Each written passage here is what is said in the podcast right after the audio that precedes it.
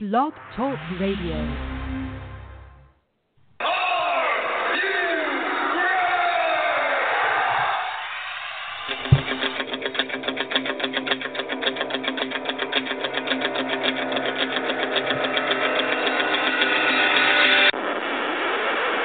It's time for the Ken Reedy Show!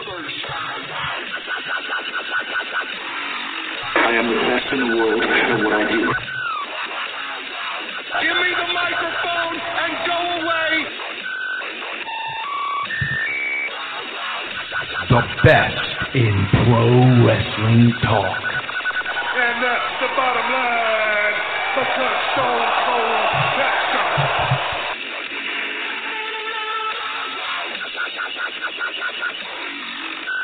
This right here is the future of wrestling. And it begins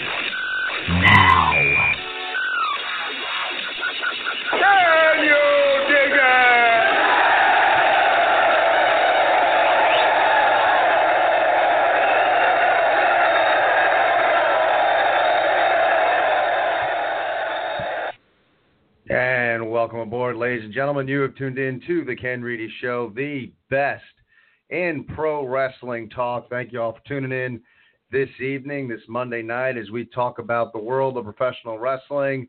Uh, Monday Night Raw, we'll get you set for that tonight. But we like to talk about everything in the world of professional wrestling. 347 838 9815. That is the number to call.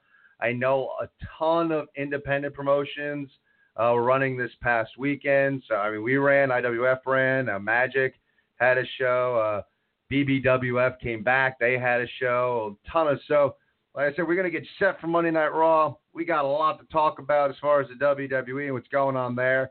But you feel like calling in, you were at a good independent show this past weekend, you want to discuss a little independent wrestling.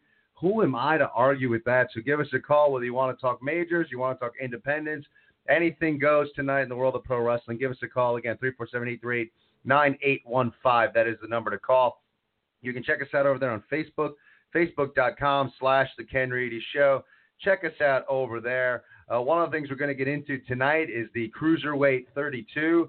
The WWE is running. We got uh, a link there with the list of the gentlemen that will be involved in the Cruiserweight 32. Check out that list. We'll be discussing that tonight, as well as later on during Monday Night Raw. We will have a thread going throughout the night on Monday Night Raw. Uh, we do that each and every Monday night. So head on over to Facebook, like the page, get involved with the conversation. Social media wise, we keep going because we're on the Twitter. You want to follow us on Twitter? Our handle is at the Ken Reedy Show. Follow us over there. We have our website, thekenreedyshow.com, blogs, pictures, all sorts of neat stuff over there on the website. Be sure to check that out. And one of the other ways you can listen to us is through 1640 PWPR. Get that 1640 PWPR. Head on over to iTunes. It's free, baby. That's right. It is free. So get on over there. Just put in the search 1640 PWPR. Our station shows up. We got a whole mess of different shows. So if you're a wrestling fan, you know you get wrestling from from a bunch of different points of view. We have uh, in, some independent talent uh, that have shows on our network. Uh, hosts like myself, uh, a lot of different walks of life. Some guys, you know, concentrate on the majors. Some guys concentrate on the independents. Um, lots of different stuff. We got uh, some boxing and MMA sprinkled in there as well. So lots of great shows over there on 1640 PWPR. So be over, be sure to go over there, check that out. You listen to our show, and if you have a podcast and you think you got what it takes to be part of the 1640 family, you know, email us a, a soundbite, a sample of your show. Email us a link where you can just go and listen to your show. Uh, we'll give it a listen. We'll head, we'll send it up to the boss man, King Firehawk, see what he thinks, and uh, maybe you got the stuff. You can be part of the 1640 family. So check that out on iTunes again, 1640 PWPR. Lots of stuff to get into tonight. So without further ado, let me bring up my tag team partner who's on the line. Dave, how you doing this evening? I'm doing pretty good. How about you? Doing all right, and um, you know it, it's. I'll tell you, man. You know when it comes to, I mean, we we're passionate wrestling fans here, and, and as uh, you know, and I'm sure people listening right now, you can identify with this. I mean, sometimes you you argue, you debate, you you you get really into you know your point of view, your opinion in pro wrestling, and uh, you know, when you're when you're arguing your side of things, it just seems so important. And, and we do this show and we have fun with this show and we try to keep it as positive as possible. But uh, you know, unfortunately, the real world uh, hits you hard sometimes, and and you realize, you know, this is an escape. This here is an escape. And once we get past this, uh, the beginning of the show, we hope we can have some laughs tonight. Forget about where the world is right now, and just have a nice diversion of, of the tragedy going on uh, outside. But um, you know, just horrific events uh, that transpired over the weekend in Orlando. Um, just you know, very sobering. Just uh, eye-opening to to just realize what kind of uh, sick hatred is is out there in, in the world. And um, you know, this one uh, hit a little bit closer to home. Uh, friend of the show, as well as just friend, uh, who called great guy, uh, lives in Orlando. He is fine, uh, but he knows some people um, uh, that were at the nightclub. Uh, he's been volunteering since the tragedy happened, and you know, good for him. Our thoughts are obviously specifically going out to Dank, um, but you know, all of us here at the show sending positive vibes out to everyone affected in Orlando. Um, you know, it's just crazy, and and you know, and when things like this happen, you know, again, we get real passionate here about wrestling, and and you know, sometimes I guess maybe we forget the important things. So, uh, you know, hug your kids a little tighter. You know, tell loved ones that you love them. Uh, you know, hug your dog, whatever. Just just appreciate life a little bit more tonight because uh, it's a crazy world out there. And um, you know, Dave, I, you know, when when things like this happen, and we we have this silly little wrestling show,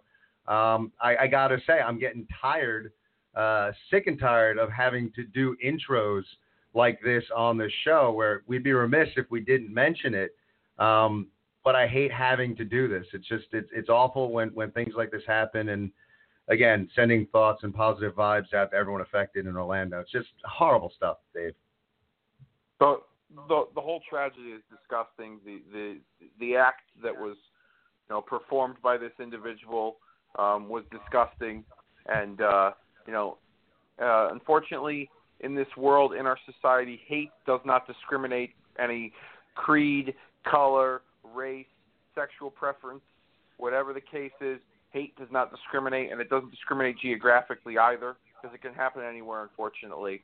Um, but the the the best line, and not to try and bring it full circle, but ironically, I think this is the best the the, the best phrase or line that I've seen or quote that I've seen since this tragedy has taken place, and it came from The Rock on his on I saw it on his Instagram. It said they cannot break what they did not build. Orlando, pray for Orlando, or hashtag Orlando Strong, and and that's true. I mean, look at what the community has has, has done to come together to to try and put the pieces back together in this situation, and the the entire world too. So you know, never wins. That's that's how I look at it. Hate will never win, and hopefully, people who have been affected by this they happen to be wrestling fans, they happen to listen to this show. Hopefully, for the next 90 minutes, Ken and I can get your mind off of this disgusting, awful tragedy and do what we do best and what anybody else would want us to do, and that's entertain and move forward. Well said, and yeah, definitely, um, you know, well said by The Rock, and uh, you know, it's one of those things, man. I'm tired of doing shows like this. There's no easy way to start off a show um, and transition from talking about something like that uh, to to the ridiculous world of pro wrestling. But as Dave said, we're going to do that now. Uh, let's put all of that aside, if only for 90 minutes, and let's try to have some fun. Let's have some laughs. Let's uh, for 90 minutes think that the world of wrestling is the most important thing out there, and uh, let's let's have some fun with it. So as we attempt to transition into uh, pro wrestling and, and talking about the WWE, and and it, it's interesting times for the WWE because, um, it, and we touched upon this last week, and it's an interesting place to be right now. Um, you know, as far as the WWE, as you look at things, and there's changes abounding. There's there's things going on. Um, it's not business as usual in the WWE. Uh, as I t- touched on at the top of the show, we got the Cruiserweight 32, we got the brand extension. Um, there are changes, guys coming back. Seth Rollins returns, John Cena has returned, um, new faces. Uh, it, it's definitely where you look at the WWE and it's in a state of flux. Um, but when we talk about things like the the, the brand extension, um, you know, Dave, it's, it's we touched upon it last week, and I think it's it's worth noting again because last week's show we really were very optimistic, and I still think you can't take a pulse, you know, per week. You have to look at things in chunks and, and see how things evolve. However, as we touched upon it last week, we said there's there's definitely cause for optimism. There looks like there's changes. Um, you know, the the if you you analyze how the WWE has been run, how programming has gone over over the years, that at least in my mind, I'm thinking the WWE, the landscape that we're that we'll see a year from now is going to be much different than what we've been used to the past couple years. Uh, I, I, just think that's we're in this transitional phase, um, which you know we've been critical of the current product, and so when we we hear change, we see new faces coming in, um, where we get excited about new storylines. Um, you know, there's cause for optimism. However, was not crazy about last week's Monday Night Raw.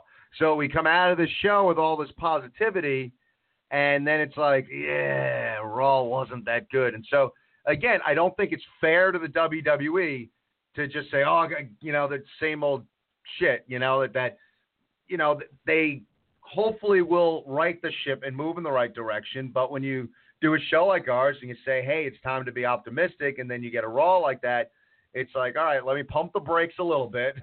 You know, let me temper my optimism and, and let me see how this unfolds. Uh, one of the things we touched upon briefly last week is the brand extension and how, yeah, it's great that they're going, going back to that, but they got to do it right. Um, you know, mistakes have been made in the past with the brand extension. So do they do that right? And and again, it's it's this is fun stuff for us doing a show because now it's not we can just speculate on on what they're going to do, um, you know, how they're going to do it.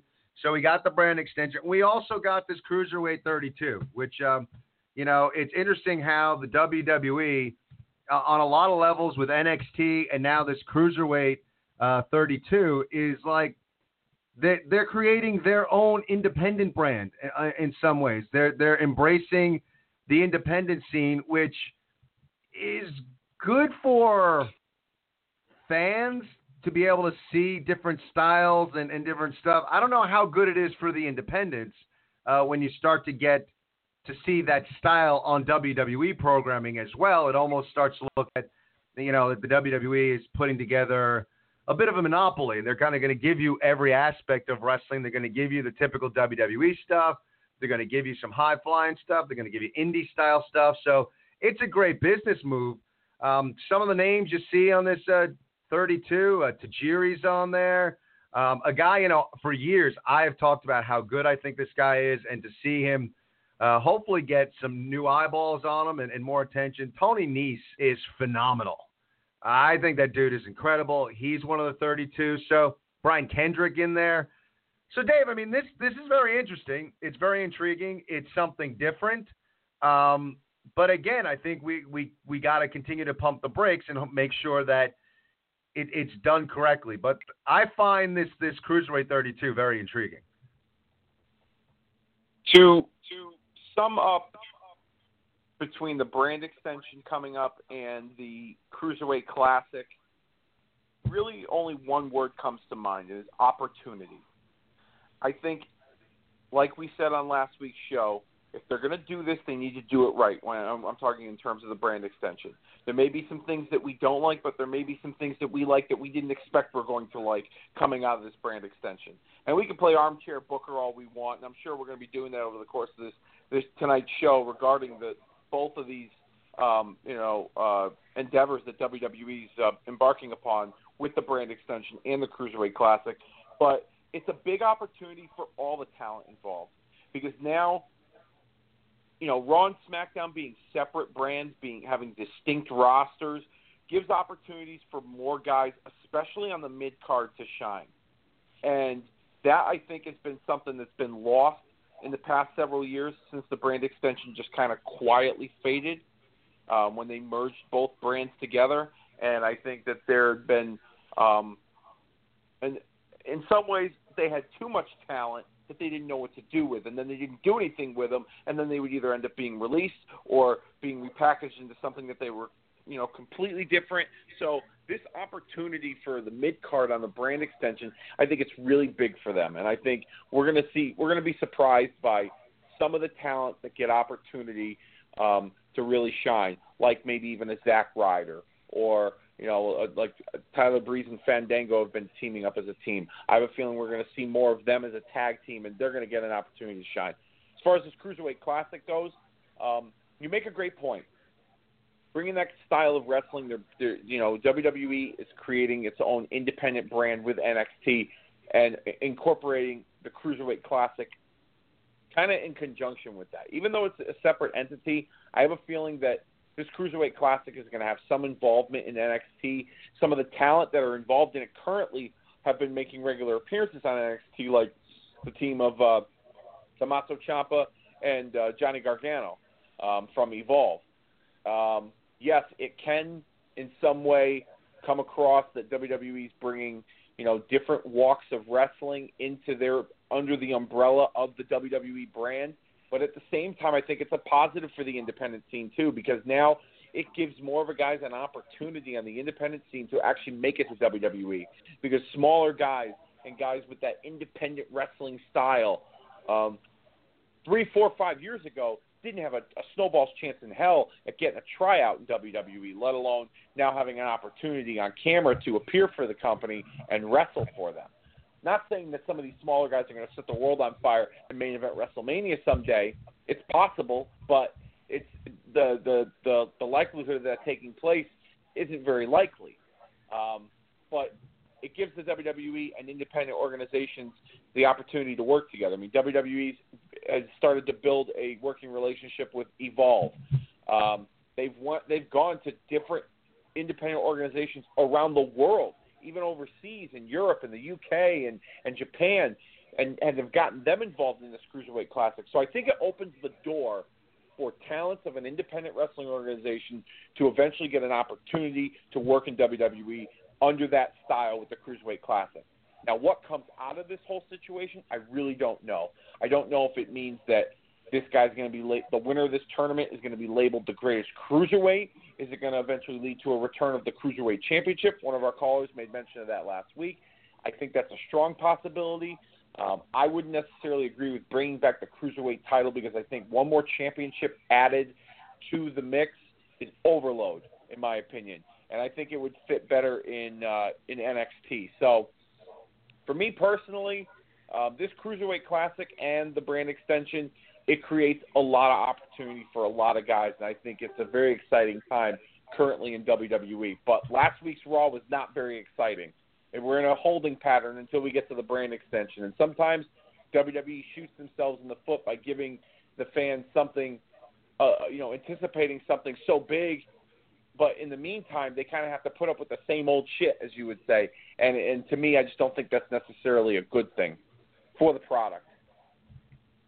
And I, and I want to get back into like speculating, you know, where they're going to go. And screw it, man. Like that, that's what we do. Like I love when people criticize uh, fantasy booking or armchair quarterback. No, that's what we do, man. That's what all wrestling fans do. So screw it. If, if stuff's coming down, why not sit here and uh, kind of say, well, if I was in charge, this is what I would do. That that's part of the fun. But you know, one of the things that I wanted to discuss about last week on Monday Night Raw um, and Taz brought this up on, on his podcast, and I'm so happy he did because I was thinking the same thing. And I really want to get your take on this, Dave, as well. And, uh, you know, last week, one of the things that I was really critical about um, on Monday Night Raw, aside from, like, honestly, I'll be honest, I was bored. I was bored most of it. So, um, you know, that guy, I never, I am a TV junkie. I never fall asleep during programs. I always – when I'm sitting there watching with uh, the All Star Michelle D, and we're watching anything, any she falls asleep all the time. I'm always like, how did you fall asleep? I never fall asleep during programs, during movies. I don't. I fell asleep during last week's Monday Night Raw. Um, so I, I didn't think it was. It, it was kind of you know the SOS, same old shit. Um, but one thing that really bugged me, and I was glad Taz brought it up, was when John Cena basically said to, to AJ Styles, you couldn't get past Roman Reigns, and now you think you can take a shot at me. And that struck me as, you know, the guy who's, look, we all get it. We all get it, regardless of who's got that title. John Cena is the face of the company. I get that. I, I don't think you got to be an idiot to, to not to know that. I mean, that's, it is. It's still his company. Um, but storyline wise, the champ's the man. The champ is always the man. That's why he's the champ. You know, we get it. It's scripted. It's storyline. But you know, psychology wise, storytelling wise, the champ is the man. And I, I was surprised because we're we're not haters here on the show. We've said it time and time again. We don't hate on Cena, and whether he chose to say that, whether it was scripted that way, I that just bothered me because I felt like it diminished uh, the championship and it diminished the champion, which you know Roman Reigns does not need. Um, and that kind of bothered me. I just didn't think it, it worked well. I didn't think it, it was smart. Um, it it it just bugged me all the way around. I'm curious your thoughts on that, Dave, because I just uh, that stuck in my craw. When I listened to Taz and he mentioned it, I was like, all right, then I'm I'm not just the only one. Uh, I, I just didn't think it, it worked as far as you know the way John Cena made Reigns out to be inferior to him. Well, you know what? It's funny that you mention that because I don't listen to too many wrestling podcasts, but Taz is one of them that I listen to because he seems to bring a solid, fair analysis of the product when he when he goes over in his show, and he's almost in a way he he comes across more as a wrestling fan than a former pro wrestler when he talks about the product, but he's very articulate and and he hits the nail on the head, and he's been hitting the nail on the head in terms of WWE's way of positioning and booking Roman Reigns. It's been poor, okay? Ever since he got the belt back in December and the way that they booked him from the Royal Rumble all the way through WrestleMania and even till now has been poorly. They've done that man no favors. And they are the WWE creative and management is the majority of the reason why the people hate Roman Reigns. It's not the man's ability in the ring whatsoever, and I I don't even think it's his character to a degree. I think it's the the fact that uh, the the the way his character is positioned and how it's portrayed at times. Taz made a great point. I heard that. I heard that too. And the first thing I said was, "Well, geez, that's what that's what they think of their champion. If you're going to let the top guy bury the champion, I thought you're supposed to endorse the champion. If he's supposed to be your heir apparent to the throne, you would think Cena would be putting him over verbally in a segment like that. Number one, this isn't the first time they've done this. They've made him look weak. The the the, the last time they made Reigns look weak was the night after Extreme Rules. He just went through a hard fought battle with AJ Styles, and Seth Rollins returned and beat the crap out of him to end the show and take the belt. And what does Roman Reigns do the following night on Raw? He walks out calmly to confront Seth Rollins. From a realistic standpoint, I would think that Roman Reigns' character would be so upset that he got jumped from behind and attacked by a returning Seth Rollins that he'd want to tear him apart. But no, instead his character walked calmly to the ring to accept Rollins to to to basically facilitate the announcement of the title match for this Sunday's pay per view. They've done it. One more example on the road to WrestleMania when Reigns was in Philadelphia. They were on Raw.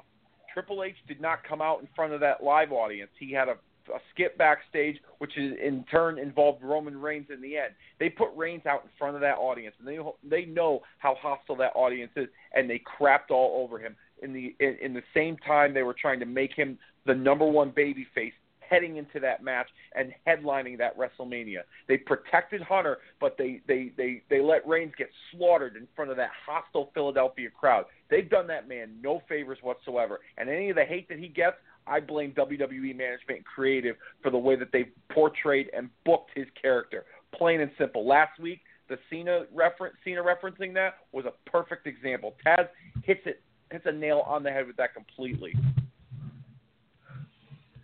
Yeah, it just you know it's kind of weird, and you're right. You know, you, you really, you know, you hit the nail on the head where you know just putting it out there, they really just have not done Reigns any favors, and you know, say what you will, whatever. I, I mean, everyone, you know, it's trendy now to hate Roman Reigns. You know, you gotta hate Reigns. Um, you know, everyone was loving Reigns when he was the up and coming guy, but now that it's evident that he's a company guy, we all have to boo him. Um, but but all that being said, um, not being done many favors as far as his, his bookings has gone. Um, I think he continues to improve, um, and he does a nice job despite the booking. Um, but when you when that's your champion, I, I don't know. Like to me, and, and I, you know, I'm paraphrasing Taz, but you know, he's the man. He is the man. Um, regardless, honestly, it's regardless of who it is. If if if Vince McMahon called this show right now and, and said, you know what, Ken, we're going to do something out of left field. We're going to grab like a la Rocky. You know, we're going to get we're going to get a nobody. We're going to put the WWE title on him. You know, at that moment, for that, I'm the man. It's just when that is the most prestigious prize in your company, and not just your company. I mean, you state the most prestigious prize in pro wrestling. It doesn't matter like what you might think, you know, outside of the storytelling, outside of the the plot developments, outside the psychology. That's fine. We could all sit here and debate and say that well, John Cena is really the man, or you know, AJ Styles is so much better. That's fine. But within the context of the storytelling, Roman Reigns is the He's man. the best. He's the champion. Good. Yeah, no, he's. I'm agreeing with you. He's the best. Like in, in the context of the story, he's the best. The, the the the best wears the championship. He's the man. You know, nobody can beat him. Eh, That's and and they don't they don't portray him like that, and they put him in silly situations that his character, in my opinion, wouldn't be put in. I mean, sometimes he doesn't even look uncomfortable in his own skin uh, when when he's out there, you know, verbally. And and to me, it's just and you know, you would think Cena of all people, who's been in that man's shoes, who's been in Roman Reigns' shoes, who's been the target of the hate from the audience, who basically started this trend of, you know, the fans hating the top guy. You know, you would think that he would know better and and put Roman Reigns over as being the man. I, I just don't- I, I I I didn't I didn't get that one, and it does it does Reigns no service whatsoever with his character moving forward. It really doesn't. Yeah, it really didn't work, and, and uh, you know Taz just made an excellent point with that, and uh, it struck me. So, so as we said, you know, we look at like the WWE, and I, and I do think it's a time as a wrestling fan to be a little bit excited. But then you watch uh, a Monday Night Raw like last week, and like I said, you kind of pump the brakes, and you're like, hey, you know, are there really going to be uh, sweeping changes? What are we going to see, uh, you know, over the next few months, or is it just going to be business as usual and they're hyping up, you know, much like when we said, I mean, now we've seen the change, but much like when we were debating this this diva revolution, and then it was like, eh, you know, is it going to be something that, uh, you know, is really going to take hold? Are we going to see wholesale changes? Uh, like I said, I mean, I still think that the WWE we're going to see a year from now is going to be much different than the WWE we're watching right now. Could I be hundred percent wrong? Absolutely. So it remains to be seen exactly where they're going to go. And we got so much to get into with the, the sweeping changes going on within the WWE. We'll, we'll talk a little bit more about the Cruiserweight 32. We got more to get into with the brand extension. And as, you know, Triple H and the WWE continue to embrace the independent scene, we saw last week meeting with, with Bruce Tharpe of NWA. Do we see the NWA uh, gain some more prominence? Like we would, I mean, I think as an old school wrestling fan, I would love to see the NWA uh, gain prominence again. We got all that stuff to get into after the break. You got you want to talk about any of that stuff? You give us a call right now 347-838-9815. But right now it is time for the Dave 5 50/50 News Report. Good evening, and welcome to another edition of the Dave 550 News Report. Only heard at the top of the hour every single Monday night, right here at the Ken Reedy Show, the best in pro wrestling talk. This report is also brought to you in part by 1640 PWPR, Pro Wrestling Podcast Radio Network. Head on over to iTunes and subscribe for free right now to listen to quite the selection of pro wrestling, MMA, boxing, pop culture podcasts that only 1640 is famous for. We are not just a wrestling channel. We offer so much more. Okay, cheap plugs are now out of the way, so let's get into some news this week, shall we? Our top story coming out of Orlando, and in a more positive manner, TNA's senior producer of creative and talent development and Smashing Pumpkins frontman Billy Corgan is rumored to be purchasing a minority share of TNA. According to PW Insider, several people in and out of the company have stated that the deal is virtually done. There's no specifics as to how much of the company that Corgan purchased, but it appears that Dixie Carter is still the majority owner of TNA. Aroluxe Media currently owns the name TNA, and it would seem to indicate that the company is in the process of investing in TNA, but those reports are sketchy at best at this time. It should also be known that as of this week, TNA management has been aggressively trying to sign the Hardys, Lashley, and Drew Galloway to exclusive contracts in order to control the talent's outside bookings. As of this writing, that has not been confirmed yet, but steps of this measure should also indicate that TNA has enough capital from their potential investors in order to make a move of this nature. In our second story, with the recent announcement of Brock Lesnar returning to UFC 200 next month, WWE is looking for a favor in return from the Ultimate Fighting Championship. MMA star Paige VanZant is on the company's radar to appear at SummerSlam this year in a segment involving some of the women's wrestlers on the roster. However, the big favor that WWE is hoping UFC will return is the services of one Ronda Rousey. Company officials are hoping that by allowing Brock Lesnar to return to mixed martial arts, that they could use UFC's top female draw to possibly compete in a match at next year's WrestleMania. WWE was trying to get Rousey involved in this past year's WrestleMania in a match with Stephanie McMahon, but Rousey was off filming a movie. And UFC President Dana White publicly stated he would not clear her to be involved in a match. As of right now, this is all pure speculation. Former TNA World Heavyweight Champion Bobby Roode made his WWE NXT in ring debut at the Download Festival in the United Kingdom over the weekend. Roode made a quick appearance on camera at the last two TakeOver specials on the WWE Network. With rumors of NXT getting rated for the upcoming main roster draft, Roode's signing looks to help add more depth to the popular NXT brand. Triple H confirmed in a conference call last week that he was working out a contract with Roode and expressed his interest in working with him along with another TNA alum, former World Heavyweight Champion Eric Young. Expect several more signings to NXT in the coming months after the brand extension gets fully underway. In our fourth story, TNA is set to announce the next inductee into their Hall of Fame on tomorrow night's edition of Impact Wrestling. Rumors surfaced a few months ago that TNA was considering inducting AJ Styles, even though he was already under contract to WWE. With that being said, TNA has looked at another alternative, and according to PW Insider, that alternative would be play by play announcer Mike Tenay. Tenay called the inaugural TNA broadcast and had been the company's lead announcer for 12 years, ending his run with the organization in the broadcast booth at the end of 2014. Tenay then hosted some of TNA's syndicated programming as well as other programs for their international television distributors. As of right now, this is only speculative, as TNA could also have someone in mind. And in our feel good story this week, since we all since all we see flooding the media these days are horrible tragedies in our society, CBS affiliate KDKA out of Pittsburgh reported that former WWE superstar Nick Big Bully Busick has overcome his battle with esophageal cancer. As of this weekend, he is officially cancer free. Busick had a small run in the WWE in the early 90s where he was managed by Harvey Wippleman. Congrats to Mr. Busick from all of us here at the Ken Reedy Show, and keep on fighting the good fight. And there you have it, folks. Thank you all for tuning in. See you all right here next week, same time, same place. Ken, back to you.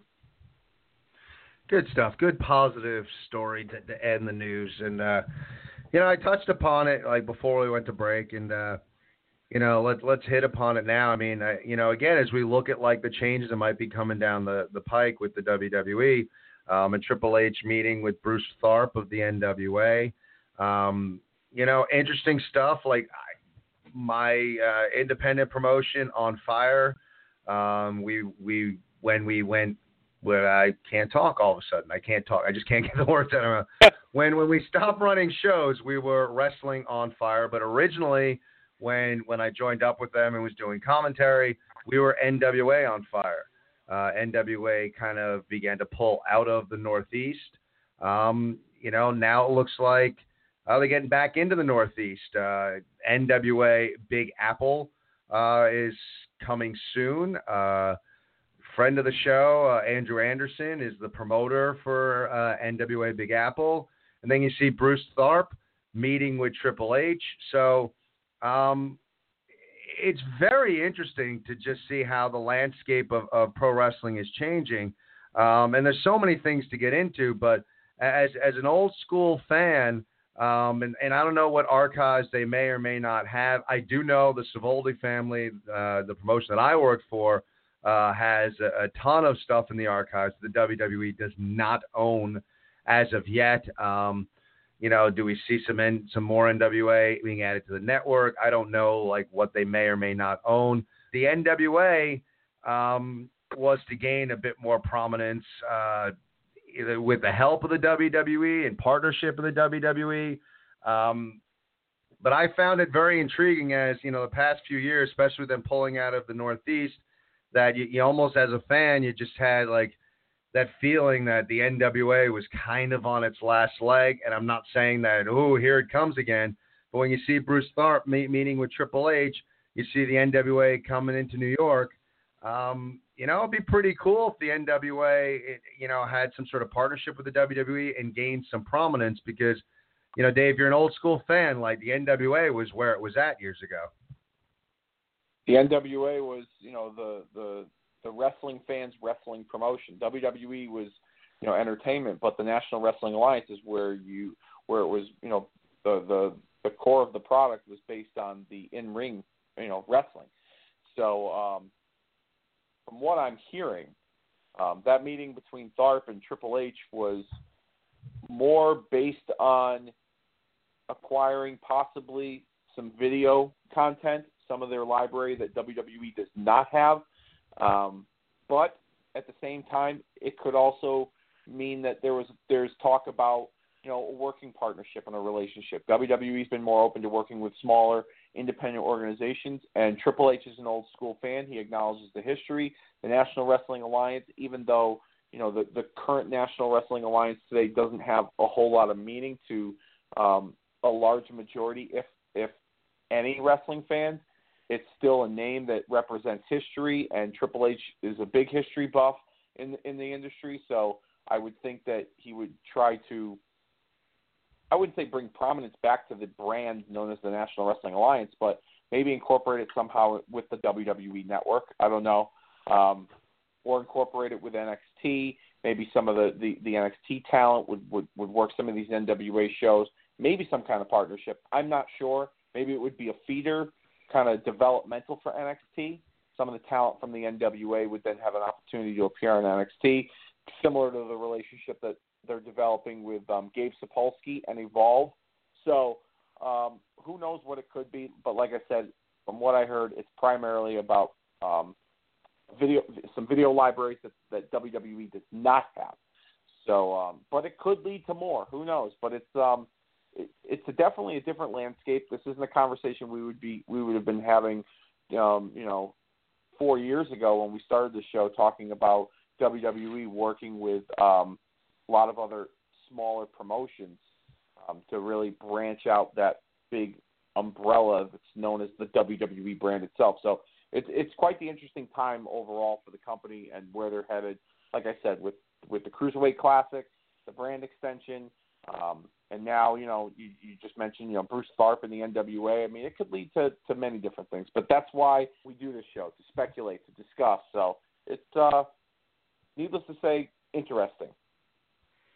Yeah, I mean it's it's almost like when you look at what the WWE is doing, like when when someone, you know, and, and I'm in no way, shape, or form any sort of financial wizard, but when someone uh, is investing and they say, you know, diversify your portfolio, invest in different things, uh, you know, have have different you know areas that you're you're putting your monies in, you know, and, and it's almost like in, in a way that the WWE uh, at this point is looking to diversify their portfolio. Um, you know, the most we've probably talked about the NWA on the show is when I was doing commentary for NWA on Fire. Uh, to, to say that the NWA has not been relevant for quite some time is an understatement. And whether, whether it winds up being um, just getting more video or it evolves into something else uh, down the road, uh, it's still again that whole thing cause for optimism uh, when you think about hey, you know, if the NWA is raised to any sort of prominence. Um, as an old old school fan, that's a good thing, and and you know maybe that's part of like you know you have a lot of older fans that maybe stepped away from the product. Maybe they they start to look at you know embracing the NWA and promoting the NWA. Who knows? Again, this is all speculation, but it's just intriguing when you start to look at the the writings on the wall and you see that like you know talent that's being brought in is is different. Uh, they're embracing, you know, bringing guys like Samoa Joe, uh, AJ Styles, um, what they've done with the NXT brand, how they promoted that, how they basically almost created their own independent promotion. Uh, as you look at their their uh, partnership with Evolve, and and now what they're doing with the NWA, if that amounts to anything, it's just very intriguing to see that like you know Triple H you know, it's almost like he's been biting his tongue for forever, and now he's finally got some power, and he's going out and, and he's he's doing things, and he's again diversifying the WWE's portfolio. Um, and you know, again, calls for optimism. Pump the brakes. Let's see where it goes. Uh, intriguing times, and and Dave, you touched upon it as we talk about like new and interesting talent, and you know, at times in the in the not too distant past, you kind of had that feeling that the WWE and Vince quote unquote would like steer clear of TNA talent and you know now you got TNA talent like coming into the WWE uh, having prominent roles and we get a debut from Bobby Roode. I am a huge Bobby Roode fan. I love what that guy brings to the table. Um, definite main eventer in TNA. Does he elevate to the main event status um, in the WWE? I don't know, but I look at a guy like him that if not a main eventer, I could see him being like a kick ass IC US title holder, holding down the mid card, good on the microphone, good on the ring, in the ring, can brawl, can do the technical stuff. A guy that like, you know, I would like just slot him into that mid card and say, I need you to hold it down in the middle of pay per views. Uh, Bobby Roode is a talent. The fact that he's in the WWE fold uh, is great for the WWE and the fact that like again the WWE is is looking to, you know, make changes, bring in talent. It's no more, you know, and I said this a while back on the show that I always thought it was stupid. Um, you know, hey, that guy was built. You know, you always you always heard people say, now whether it's true or not, but the the thought on the street was if that talent was built by someone else and Vince is against it. And and I always thought it was such a stupid way of looking at things, you know I always looked at like you know if you're running a baseball team and you have a, a pitcher who's who's been an all-star pitcher for years, but he came up, you know, through the Angels organization and you know, you're the Mets and you have the money to sign him. And no, no, no, we didn't develop them, so we're not gonna we're gonna we're not gonna get them. It's silly. You bring in the most talented people. That's what you do. And there seems like a shift in like the thought process there to bring these talented guys in there uh, with, with a Samoa Joe and an AJ Styles, and now with a Bobby Roode. Uh, I, I, think it shows a shift in, in the WWE thought process, and I think you got to give Triple H a lot of credit.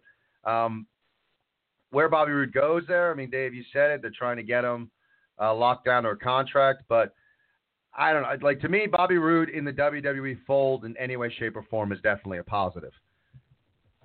Oh, absolutely. I mean, um, you know these TNA names that have now appeared on NXT. You know, James Storm made an appearance, but he didn't really sign a deal. Eric Young, I think, is in the process of, of negotiating a contract. Samoa Joe, uh, Austin Aries, and even some of these independent guys that have name, made big names to themselves in Ring of Honor, and you know that that have been getting a shot at NXT. It's helping add more legitimacy to NXT. Not that it wasn't legitimate before, but because this draft is rumored to be draining the NXT roster, adding these guys to NXT like a Bobby Roode, keeping a Samoa Joe, signing Shinsuke Nakamura, who's probably one of the biggest draws in the history of Japanese wrestling, um, really helps that you know that that brand, that NXT brand, be legitimate as opposed to just being seen as like a developmental league until a guy goes up to the main roster. Um, and part of your part of building talent is having talent to you know, also back up when someone else has to move up to a different spot. The same philosophy I hope, you know, follows on the main roster, but they've been doing really well with that with NXT and I think that's why like I said, part of this Cruiserweight Classic, I I I, I think a handful, if not more of these guys that are part of this Cruiserweight Classic, you're not going to see the last of them in that. You'll see them a part of NXT and the stuff, like like you said, positive for Bobby Roode to be in the WWE fold. Same thing with Samoa Joe. Some of these other TNA guys that have, that have left made appearances on NXT. I think personally, um, the work that they've done is really helping make NXT and the brand itself more legitimate, and that's a positive for everybody going around. Um, I do agree with you. Um, Roode is the kind of guy that I can. I'm not saying that he's going to be the WWE World Heavyweight Champion, but I can see him, you know, like you said, holding down the mid card. Um, I think first he would have to have a solid, if not dominant, run in NXT in a singles role with the championship because I think part of his brand was hurt for towards the end of his run with TNA. Um, I think that there were times when they shouldn't have taken the title off of him. Um, I think he was one of those talents that they didn't rely enough on him, and um, now they lost their opportunity. NXT, WWE is going to have that opportunity, and I think it's going to be it's going to be good things for everybody involved to have someone like a Bobby Roode a part of that. Yeah, I agree. I mean, you know, nothing, you know, nothing but positive can come from uh, Bobby Roode being on television. I mean, he makes other guys look good in the ring. Uh, he can talk, and, and and one of the things that I've always appreciated with him, he's great as a heel or a face. Um, he can also do a little bit of comic relief if he's called upon to do it. Uh, just a, a talented guy that, you know, I think that he it just feed him guys in the mid card, feed him guys in that mid card, have him like lock down that mid card. Um, but we'll see. But you know, again, it's like you know, and I know I keep saying it. I, I I'm perseverating on it, but it's like you want to get really excited, but you got to kind of pump the brakes. It was just, you know, and as I talk about it now, and as we we doing the show, and I'm getting more excited about the changes that could be coming down the road. But um, you know, who knows? Like three and a half hours from now, I could be thinking, oh, why was I feeling so optimistic before? You know, because you just don't know. And you know, I, I guess it is, Dave, on on some levels um, you know, we got a pay per view coming up, uh, but it is kind of uh, let's let's hold it down. Let's let's like holding pattern, and uh, you know things will blow up. Uh, you know, getting into um, you know going forward and moving into uh, the draft, and then heading towards SummerSlam. You know, I guess maybe post draft will kind of really put us on the road to SummerSlam, and uh, you know maybe we'll get a little more of that excited excitement, a little more of the uh, stuff we want to be positive about will be coming down the road as as they're pushing uh, SummerSlam. But you know, it's interesting as we go towards Money in the Bank and we look at the the contestants, uh, the contestants, the the the competitors uh, for Money in the Bank. Um, and and Dave, well, you were you were one. What was that? It is a contest in the context of the story, so you're not wrong there. It, it just sounded like I was talking about a game show all of a sudden. It was like The Price is Right. Dean Ambrose, come on down. um,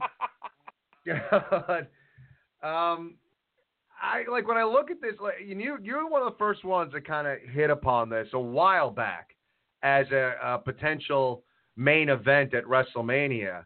Um, but as we head towards Money in the Bank and uh, Dean Ambrose involved in Money in the Bank, and there's not a lot of guys in, in that that match that I'm like, well, I can see him being Mr. Money in the Bank. Um, do we see a triple threat at SummerSlam, a main event uh, with all former members of the Shield going for the WWE title, some sort of uh, permutation uh, using the Money in the Bank briefcase? Um, do we see all these three guys in that main event? Um, again, Dave, you hit it first. You said this is a WrestleMania main event. However, it seems like they're putting the pieces in play, and with the WrestleMania of the summer uh, coming up in August, it just I don't know. I I feel like WrestleMania is too long is too far away for the way the pieces are kind of being put in play right now. Um, but I will give it to you. You're one of the first ones that I heard say WrestleMania main event, three members of the Shield. It definitely looks like they're angling for that in some way, shape, or form. It's very interesting that they that they've set up this Ambrose Asylum segment with him hosting and having his two former Shield mates on there, and they're going to be competing for the title this Sunday. And that the fact that Ambrose is involved in Sunday's Money in the Bank ladder match. Um, I do expect to see Ambrose kind of instigating, being the the, the the the straw that stirs the drink in that you know that that that interesting cocktail that's going to take place on that segment tonight on Raw. Um, it wouldn't surprise me if he kind of stirs it up a bit and and says that when he wins Money in the Bank, he's gonna, you know, maybe he'll tease that he cashes in during that match or after that match or whatever the case is to kind of get the wheels in motion for an eventual triple threat between the three. Um, to be honest with you, Ken, as long as you know they've had a few opportunities to do a Shield triple threat. Um, they could have done it, you know, at last year's WrestleMania. They could have done it at this past year's WrestleMania, but then Rollins got hurt. Um, and it wouldn't surprise me if they decide to pull the trigger and say, "Screw it, SummerSlam needs a big show. Let's put, you know, need, needs needs a big main event. Let's put these three in the main event for the title." Uh, wouldn't surprise me in the least bit. Um, I think the story makes much more sense um, to do it at WrestleMania, especially next year because they're going to be in Orlando, and all three guys started in WWE's developmental system in the Florida area, in the Tampa, Orlando area. Um, so it would the, the kind you know the, the the the history behind those three in that in that city would kind of make sense and add more prestige and, and more importance and another layer to their storyline heading into next year's WrestleMania if that's the direction they would like to go in. But like I said, it wouldn't surprise me if they decide to pull the trigger and do it earlier. Um, I, I I disagree with you in that there isn't anybody else in that match that I could see being Mr. Money in the Bank. Um, I certainly don't see Sami Zayn. I don't see Jericho, and I don't see Del Rio um, getting the opportunity to win the contract. If anything, Ambrose really doesn't need that contract. Would it help his stature and his status? Yes, it would. But he's had two good victories over Jericho two months in a row on pay per view, and he's always popular. He's kind of got that rebel character that the people get behind always, and even in defeat, he still comes out decent or if not better. Um, so to me, I don't necessarily think he would need a a, Money in the Bank uh, briefcase opportunity. They can find another way, an easier way to insert him or or slot him into, um, you know, a triple threat with Reigns and Rollins. To me, Owens and Cesaro are probably the two guys out of that match that are, the, at least in my opinion, are my favorites. Cesaro's over, and I think management is starting to realize that that they need to do something serious with him. Um, I think he's a strong possibility, and Owens is is a, a a throwback to what you know bad guys in pro wrestling are all about, and he does great work, and he he he's he's so good, but he still manages to get the people to hate him. He's so good that he can still do that, and it's very rare in today's landscape in the in, in the wrestling business. Fans appreciate the work, whether you're a babyface or a heel. But Owens, he may get positive reactions when he comes out, but at the same time, he can he can get that audience to turn on him in the drop of a dime. And those two guys are my favorites to to to, to win the Money in the Bank ladder match. I won't pick my winner until our show on Sunday, but it would be, it's easier to get Ambrose involved in the title picture because of the history he has with guys like Rollins and Reigns. So who knows? Maybe that's the match for SummerSlam. The rumor I'm hearing is that Reigns defends the title against Cena. So I mean that could change. Maybe this draft is going to change that. Maybe they do Cena and Reigns at WrestleMania next year, and they pull the trigger on this triple threat at SummerSlam. Who knows? But like we've said, it's very interesting times because of the shakeup with the roster and the returns that have been taking place and that still continue to take place. I mean, Randy Orton hasn't come back and Bray Wyatt hasn't come back yet, and those are two guys who are big players in the main event scene. So who knows where they stand? Agreed. Yeah, I mean, I guess you know, and it's funny when we talk about pumping the brakes and talking about optimism. See, I, I look at Cesaro and I'm like, yeah, they still don't get it. They still don't get it. I, I just gotta. Um, I could see Owens winning it. Owens. I mean, my my top pick, I think, would be. We'll see what happens tonight. I think I, I would go with Dean. Uh, Owens would definitely be second. Um, I agree with you with the other guys. I don't see Zayn or, or Alberto Del Rio Um, although Alberto Del Rio would be an interesting wrinkle to his character, I just it, I, I just get that feeling that uh, they're just kind of done with Alberto, which is a shame because I think he's talented as hell. But um, and Chris Jericho you know, being a part. It's funny, that, But it's funny that you say that about Del Rio because when they when they re-signed him back in the fall, they they they're part of the agreement. Um, from what I'm hearing is you know he was going to make big money and have opportunities to be you know a serious part of the main event, and you know they threw him in that League of Nations garbage, and it didn't really work out. And I think that they're they're they're starting to realize he's better off on his own, and they they need to do something with him, but they're not sure what.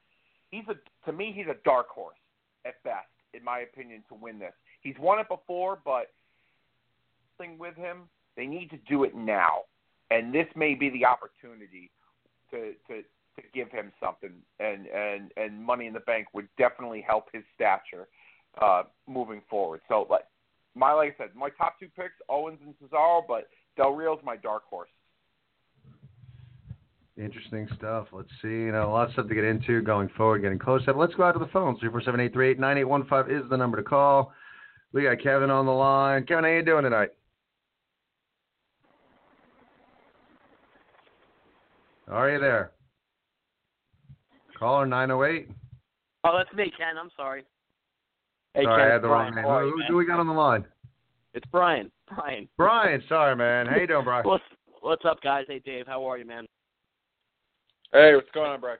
Hey, uh, Ken. Good seeing you uh, in the All Star a couple weeks ago in uh, down there in Pearl River. I hope you guys see you guys again. Um, definitely. Yeah. Yeah, you know, you know, you're, you know, you know. I, I talked the last time I talked to you guys about, you know, keep they keep throwing something at the wall, see if it sticks.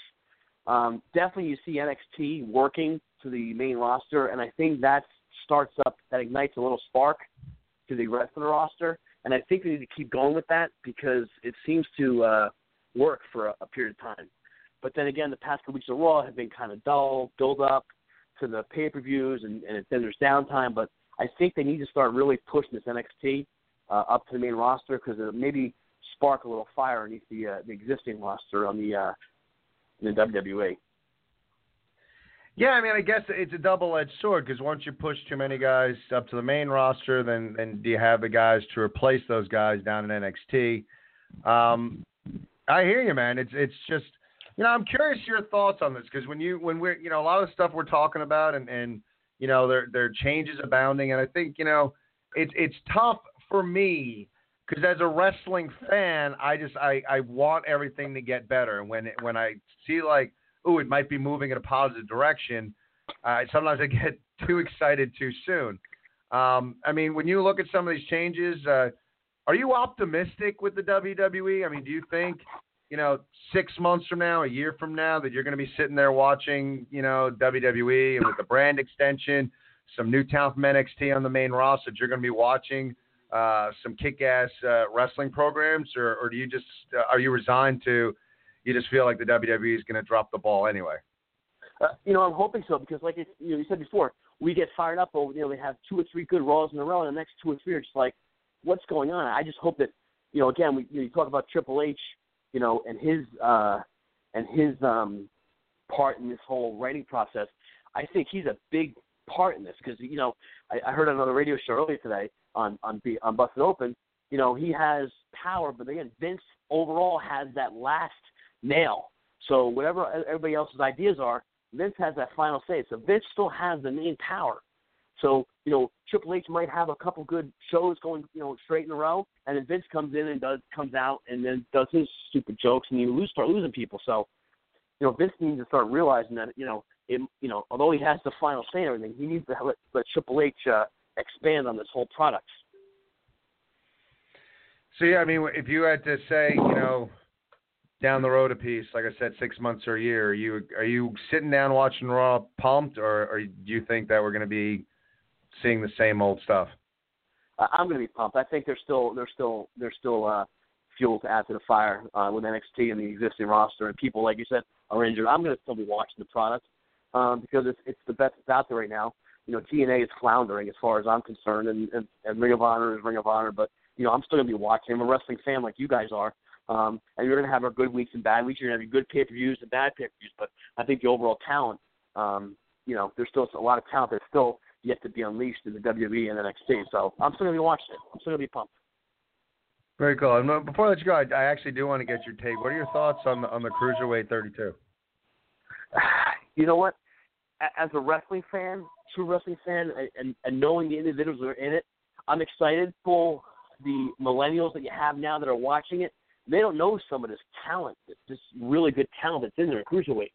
Um, I'm excited because there's people that I haven't seen in a while, and people that I've watched on on, on YouTube and all, and you know, the internet. I'm excited to see it because I think it could add something to it. But you know, where's WWE going to go with? it? Are they going to make a cruiserweight champion? Are they going to make another division? I think there's a lot of great cruiserweights coming up uh, uh, in this uh, tournament. But the real wrestling fan that's been following wrestling for years knows that the newer fans, I don't think they really care. But I care because I think there's a lot of great talent in there. Cool. Yeah, I think it's going to be interesting. It should be, you know, again, cautiously optimistic, but uh, intriguing to see what they do with that. Brian, thanks for giving us a call. I'll make sure I remember, like, that's your phone number there. So call the right name when I bring you up. And uh, right, I look man. forward Thanks, to talking guys. again, man. Good talking, to you guys. Be well, man. Later. Take it easy, brother.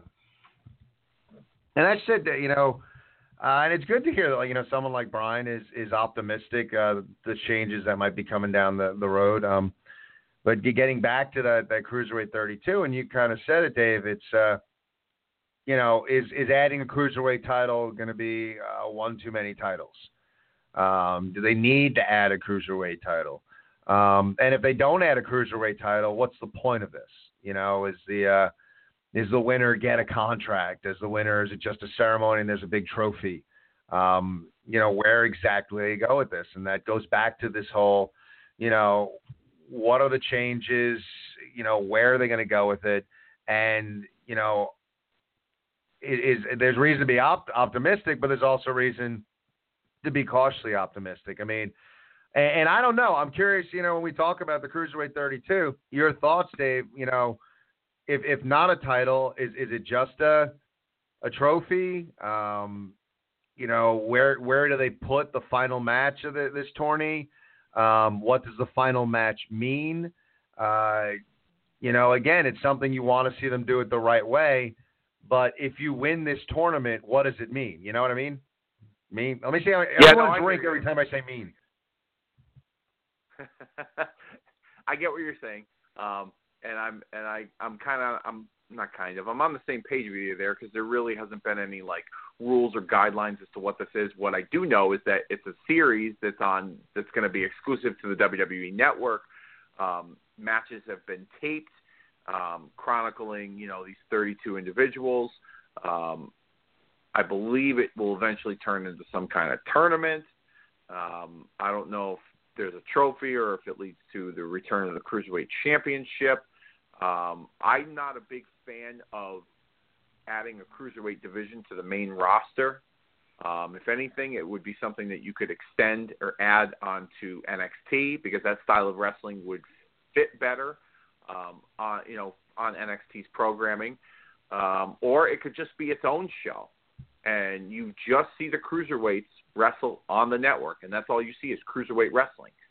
Um, I, mean, it's very possible, but you know, we're talking about oversaturation. There's rumors that they would add that that, that they might be adding a second world title to the main roster to um, balance out, you know, the world champions on you know Raw and SmackDown. And another rumor that I had just heard, it was actually, I wouldn't say confirmed, but um, there was an interview recently with uh, Jerry the King Lawler where he said that there would be two monthly pay-per-views slash network specials, one for Raw and one for SmackDown each month, with the exception of Royal Rumble, WrestleMania, SummerSlam, and Survivor Series, which means you would have over 20 pay-per-views on a pay-per-view calendar um, each, you know, er, for for the entire year.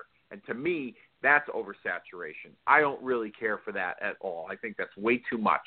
Um, I, if they anything, if they want to do brand exclusive pay per views, you divvy up, you know, uh, the the the, the pay per views to to Raw and SmackDown, and then let them combine the pay per views for the big four, like R- Rumble, Mania, Survivor Series, and SummerSlam. But just that's way too much, in my opinion. I, I, I think that's that's overdoing it. I mean, they could get away with it though because we're not in a pay per view era anymore where um, people are paying their hard earned dollars for you know fifty nine ninety nine to watch a wrestling pay per view, especially WWE, because of the advent of the network. And I think it would work in WWE's favor from a marketing standpoint, adding more bang for your buck live specials by doing two monthly specials, one for Raw and one for SmackDown each month on the on the network's regular programming. So, um, but I'm not a fan of it personally. So um, that's the one thing about this brand extension, and even about the Cruiserweight Classic. Um, if this becomes a regular thing, is oversaturating the brand. Um, way too much stuff, you know, not too many champions. We don't need that many pay per views and, and, and, and too many guys on the roster then getting lost in the shuffle. That's my main concern about all of this is oversaturation. Yeah, I agree with you. I hate, I hate, hate the idea of a second pay per view uh, a month. Uh, I, I really just don't like it. Um, if you want to do something like you, you know, they've had those those network specials. Uh, if you want to give me um, an hour long special, maybe on a Friday night on the network, uh, that's either you know Raw or SmackDown centric. Um, I fine. Um, I, I despise the idea. Uh, you know, it's one of those things where like, and look, we're big wrestling fans here. I get it, and and we do the show, and you know, it's like you try to watch like everything you can, and it just gets to a point where like, Jesus Christ, like I I, I have a job, you know, I, I I do other things in my life. Uh, you know, I, yeah. I, I have people I want to hang out with, people I want to see. And when you talk about like doing this show, uh, you know, a pay per view with, with the pre show, so you're talking, uh, you know, three plus hours. So now you're going to give us another one. So seven hours of, of pay per views in a given month, in addition to your three hour Raws and your two hour SmackDowns each and every week. It's like, holy cow, like how how much of this can you watch? It just kind of it, it gets to a point like, all right, this is too much. Like I'm gonna have to pick and choose, uh, you know, what programs I'm gonna watch because I can't watch all of them, and I'm not gonna, you know, be at a point where I'm sacrificing now two Sunday nights a month. Um, to, to watch it. And I think the, the problem with it also is that it sets up a bad dynamic because I remember, and this is where the brand extension, they got to do it right.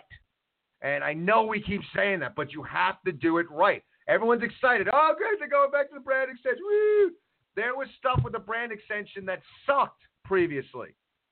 And when when the brand extension evolved over time, and we all know that Monday Night Raw is the flagship show and SmackDown is the B show. Everyone's aware of that. That's never going to change.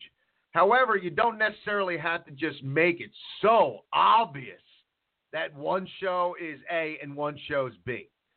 And and I remember Paul Heyman saying that when he was running SmackDown that he wanted SmackDown to rival Monday Night Raw. And that's what you need.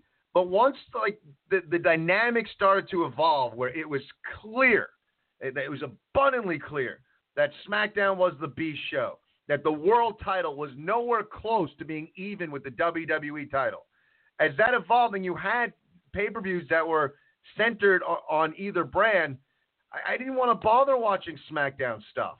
And, and so you you kind of run that risk, and I and I just think that you know do your one pay per view a month, like you said, Dave. Either do it where you know you're alternating months outside of the the big four, where you know one month's a SmackDown pay per view, one one month's a, a, a Raw pay per view, or for God's sakes, every pay per view the whole roster's competing.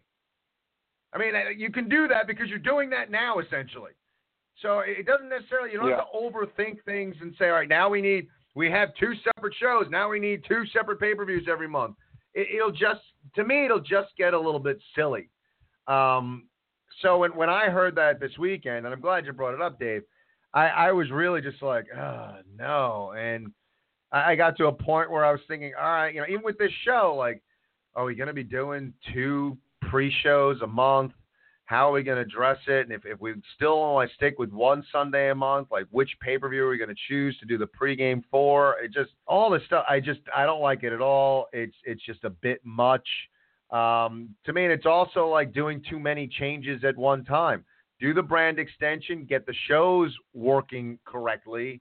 Um, you know, if a year from now things are running so well that you want to try the two pay per views a month, all right, maybe then. But now it's just, to me, it's just too much. I, I just, I, I, could sit here probably for an hour and just talk about how much I don't want two pay per views a month.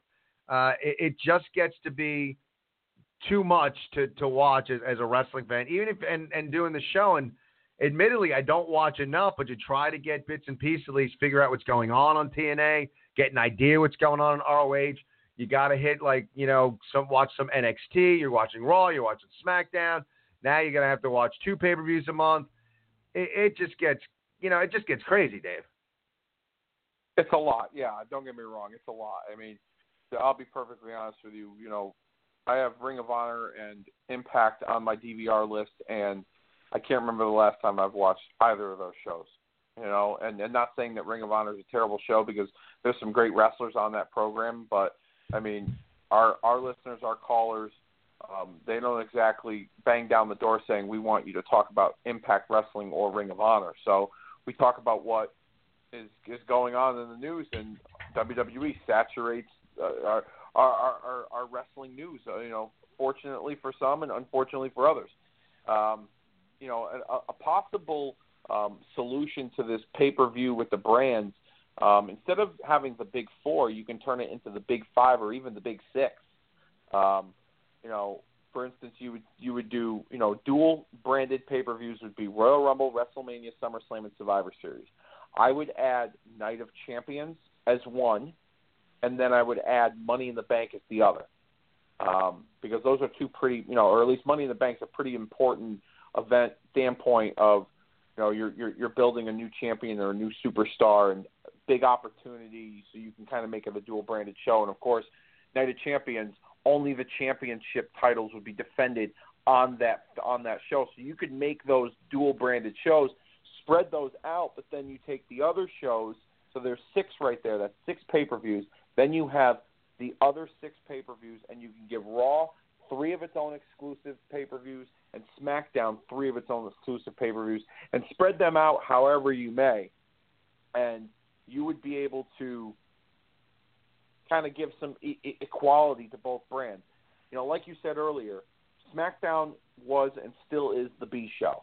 But I think that they're now realizing that number one, they can't keep that trend going, making it the B show. I think that's why they they are now going to go live on Tuesdays with SmackDown, and the fact that they're having a brand extension itself. Um, they've talked about distinct rosters, and if USA is behind them going live Tuesday night, and WWE is going to spend the money to go live Tuesday night, then definitely I think SmackDown is they're at least going to attempt to put it on par with Raw. Um, so, like we said, and we've been saying it for the past, you know, now we're going to be the second week on the on the show.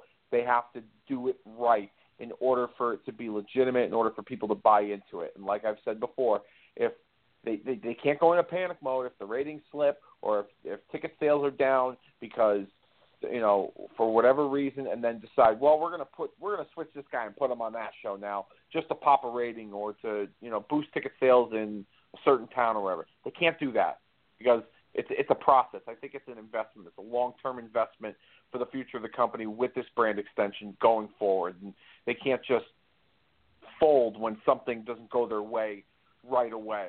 So hopefully they quote unquote do it right.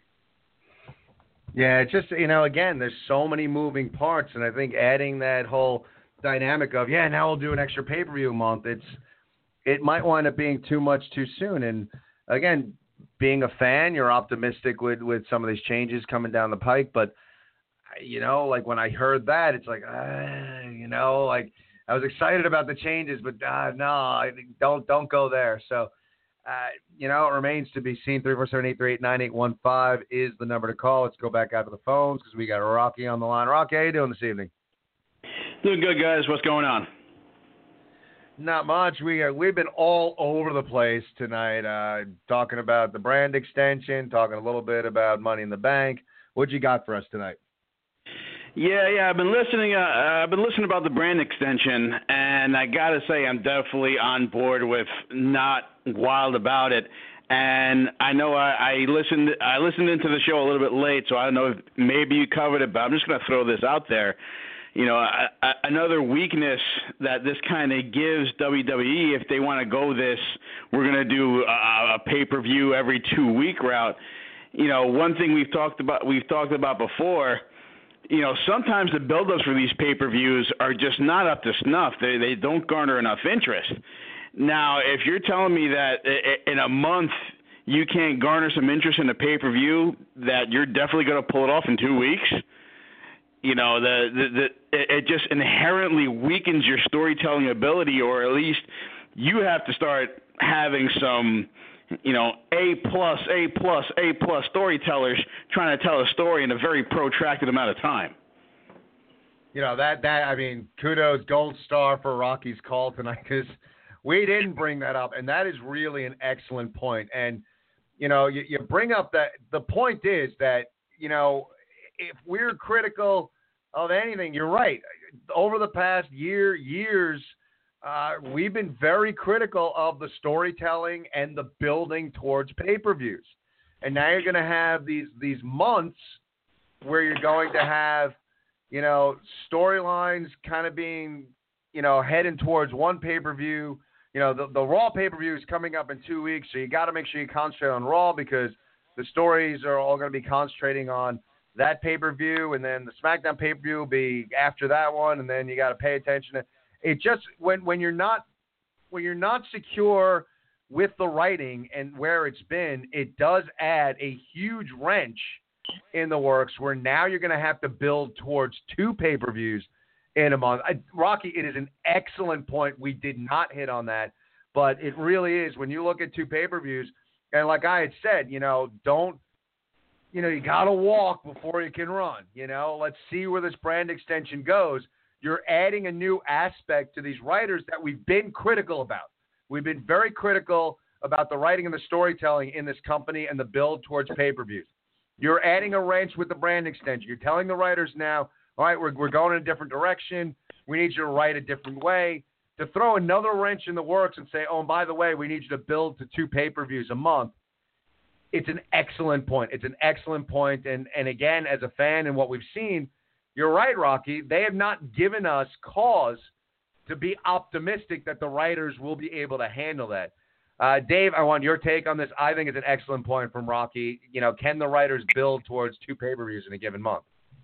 No, they can't, and it's a great point that you make. I mean, I think it's overload. It's overwhelming for them themselves unless they um, unless they're branching out with the writers and you know, there's going to be a distinct writing team for Raw and a distinct writing team for SmackDown. I mean, that's what the, it used to be before.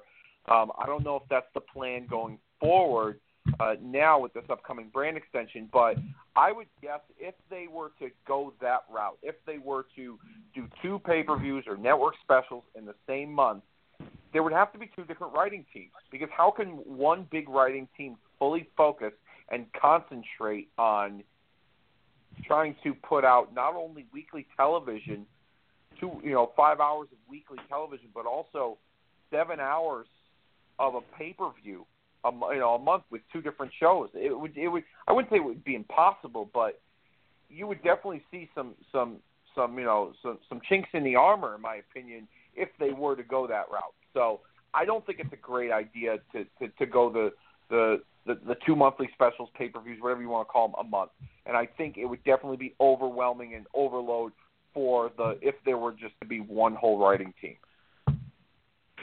Yeah, no, it's it, it really it, it strikes me as a, a really you know what the heck are they doing type of move, and you know at trying to be ever ever the optimist and trying to see some silver lining in this and really, it's not much of a silver lining considering that the argument could have been given when they decided to uh, extend Raw from two to three hours, and really, we I think we can all agree that that didn't really work out so well. But the the only possible, and this is a remote possibility, upside to as as Dave put it very well, oversaturation of this. You could only think that due to that, you would have to introduce, you know, ele- you know facets of wrestling that we have not seen in a while. You'd have to introduce hardcore. You'd have to push lucha more. You're already start. You're already pushing the women, but you you it would give you an opportunity to really expand and mm, have something for everyone. That being said, do I think that will happen? Absolutely not. Uh, you know, but again, trying, trying very hard to see some sort of silver lining in in the plan that, as far as we as fans can see. Yeah, I mean, I think the problem is that it's just, you know, they're putting the cart before the horse. Like, get get one thing done at a time. Like I said, if if if they go to the brand extension, and it's it's up and they have the draft, they go to the brand extension, and it kicks ass. I mean, they really they the writers are on point.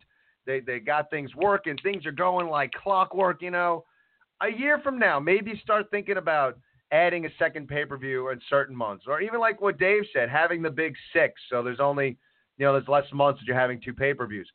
But you know, let it evolve, let it breathe, let let the writers kind of all right. You know, we have two separate brands that we're writing for, but the brands will come together during the pay per view. So, you know, we had that build to, to write for. Again, if they knock it out of the park, maybe then, hey, you know, a year from now, it's like, oh, WWE is better than it's been in a decade. It's unbelievable. SmackDown is great. It rivals Raw sometimes, blah, blah, blah. All right, maybe that's the time to say, let's let's look at adding some some pay-per-views in certain months. But now it's not the time. Let one thing happen at a time. Let it breathe. Let the brand extension happen um, and then see where it goes. Uh, you know, it is uh, again. I, I can't say enough. I think it's an excellent point that you're going to put on the writers. Um, build towards two pay per views in a given month. It just, uh, I don't know. I just don't know. It doesn't. It's not cause for optimism. Rocky, good point. Thanks for the call. I will talk to you next week, brother. All right, take care, guys. Take it easy.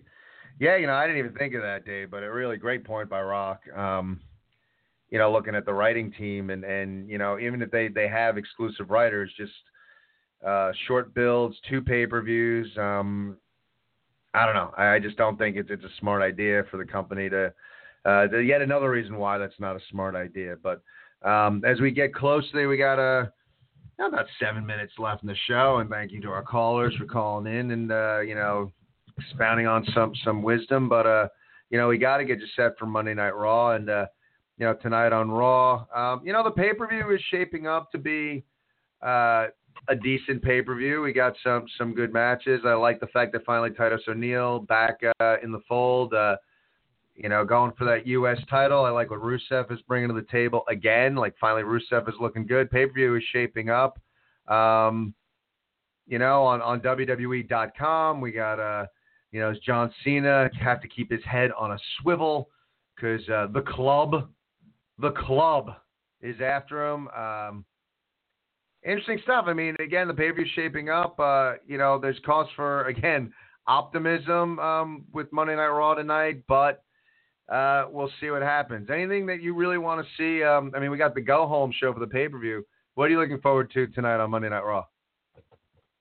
I am looking forward to that Ambrose Asylum because they wouldn't put the three of them together if they don't have something potentially planned for them in the future, whether it be SummerSlam or WrestleMania. Um, so I'm kind of interested in that. Um, and I, I, I, I, I wasn't a hundred percent like over the moon for the AJ Styles Cena segment last week, and not just because of the Roman Reigns remark, but um, you know Cena and AJ, the back and forth between the two of them. To me, AJ felt like just another regular guy going up against John Cena um, in that segment, and he just he didn't seem to me like it didn't seem organic or special like it did the week before when they had that you know interaction when the crowd was going back and forth, and even the assault with him in the club that felt very fresh and exciting. Last week just felt like a regular you know verbal confrontation between AJ and Cena and AJ just seemed like everybody else that's been going up against John Cena, at least out of that verbal exchange. Hopefully, whatever confrontation the two of them have tonight, um, that it's different.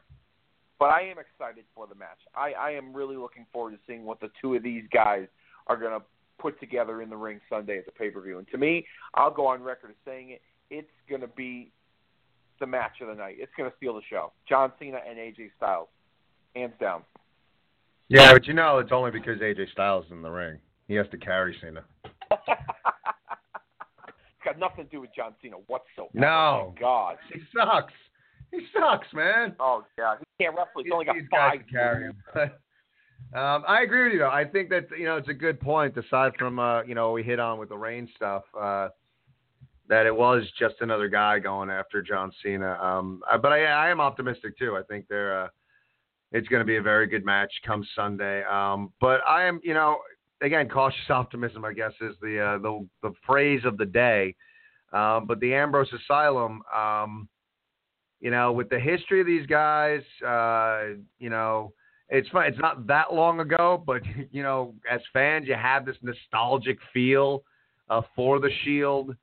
Uh, getting the three of them in the ring together, uh, you know, it's at least you're hoping for something special. Um, you know, not something historic. I mean, let's not you know engage in hyperbole here but you're you're thinking it's going to be something special, and I just I'm I'm hoping they deliver because uh, it's something, especially when it's a go home show. You're hoping that they deliver on the asylum and they give us at least something special. Because to Rocky's point with the writing, uh, the builds for pay per views haven't been great over the past year. So this is something the way things are setting up. Uh, you know, Ambrose in, in, the Money in the Bank match, uh, Reigns and Rollins going after the richest prize in all of sports entertainment.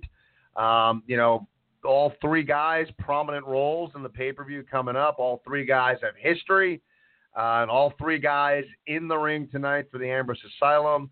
You know, I just hope that segment delivers. I think it will. Um, but again, with with some of the WWE writing, uh, you know, you got to have the cautious optimism. Uh, one of the things that I, I kind of mentioned it, and I'm curious your thoughts on the program with about two minutes left. Um, I'm enjoying again. You know, you, you like there's certain positives you got to you know hold on to, and as we talked about Bobby Roode before, you know that whole idea of someone locking down the mid card and, and a strong mid card program. I'm endo- enjoying the, the Titus O'Neil Rusev thing. I think it's a good, solid mid card feud. Uh, two like big, hard hitting guys. Um, you know, it, it's not like it's not Shakespeare, and they're not like you know reinventing the wheel. But I'm enjoying it. I think it's a, a good, simple storyline. Uh, to me, Dave, maybe not steal the show on on Sunday night, but I think we're going to get a nice, hard hitting, physical bout come Sunday night. I think it'll be a very physical bout, but I disagree with you. I'm not a big fan of this rivalry. The only reason why is because um, you know, Rusev came, you know, got the United States title back, and he seems to be, they seem to be wanting to do something more important with him, giving him another run with this title because it worked out well the first time. But you know, Titus O'Neil comes back, and all of a sudden, boom, he just gets a title shot, like like like no big deal. Um, and to me, like I don't know, his character, I wouldn't say it's boring, but like there's nothing that excites me about watching Titus O'Neil. Like he's give me a reason to care about his character. You know, I don't think there's really a whole lot of character development with him. It's almost like they just throw him out there and say, "All right, here you go. Let's see what happens." You know, and not to knock the guy's in-ring ability. Sure, he's he's uh, you know a physical individual, but he's a former football player. You would think that he would incorporate some more football into his repertoire. He's just very kind of like I don't know, plain to me. I, I really, I'm, I'm not a big, I'm not sold on this rivalry or the Titus O'Neil character. Interesting, and uh, I see what you're saying with the Titus O'Neil character. I'm enjoying the the uh, the program so far, but I can see what you're saying, and, and depending on either way they go, like whether Titus wins the belt or uh, doesn't, where exactly they go with Titus uh, going forward after this, and where they go with Rusev. Um, remains to be seen. Lots of stuff to get into Sunday night as we get set for the pay per view. You guys, thank you so much. Check us out on Facebook, facebook.com slash The Ken Reedy Show. We'll have a Raw chat up momentarily where you discuss Raw as we're watching it. Uh, thank you all, the callers that called in. Great stuff tonight. Again, we top of the show. Thoughts out to uh, Orlando. We're right there with you in spirit. For Dave, I'm Ken. Good night, everybody.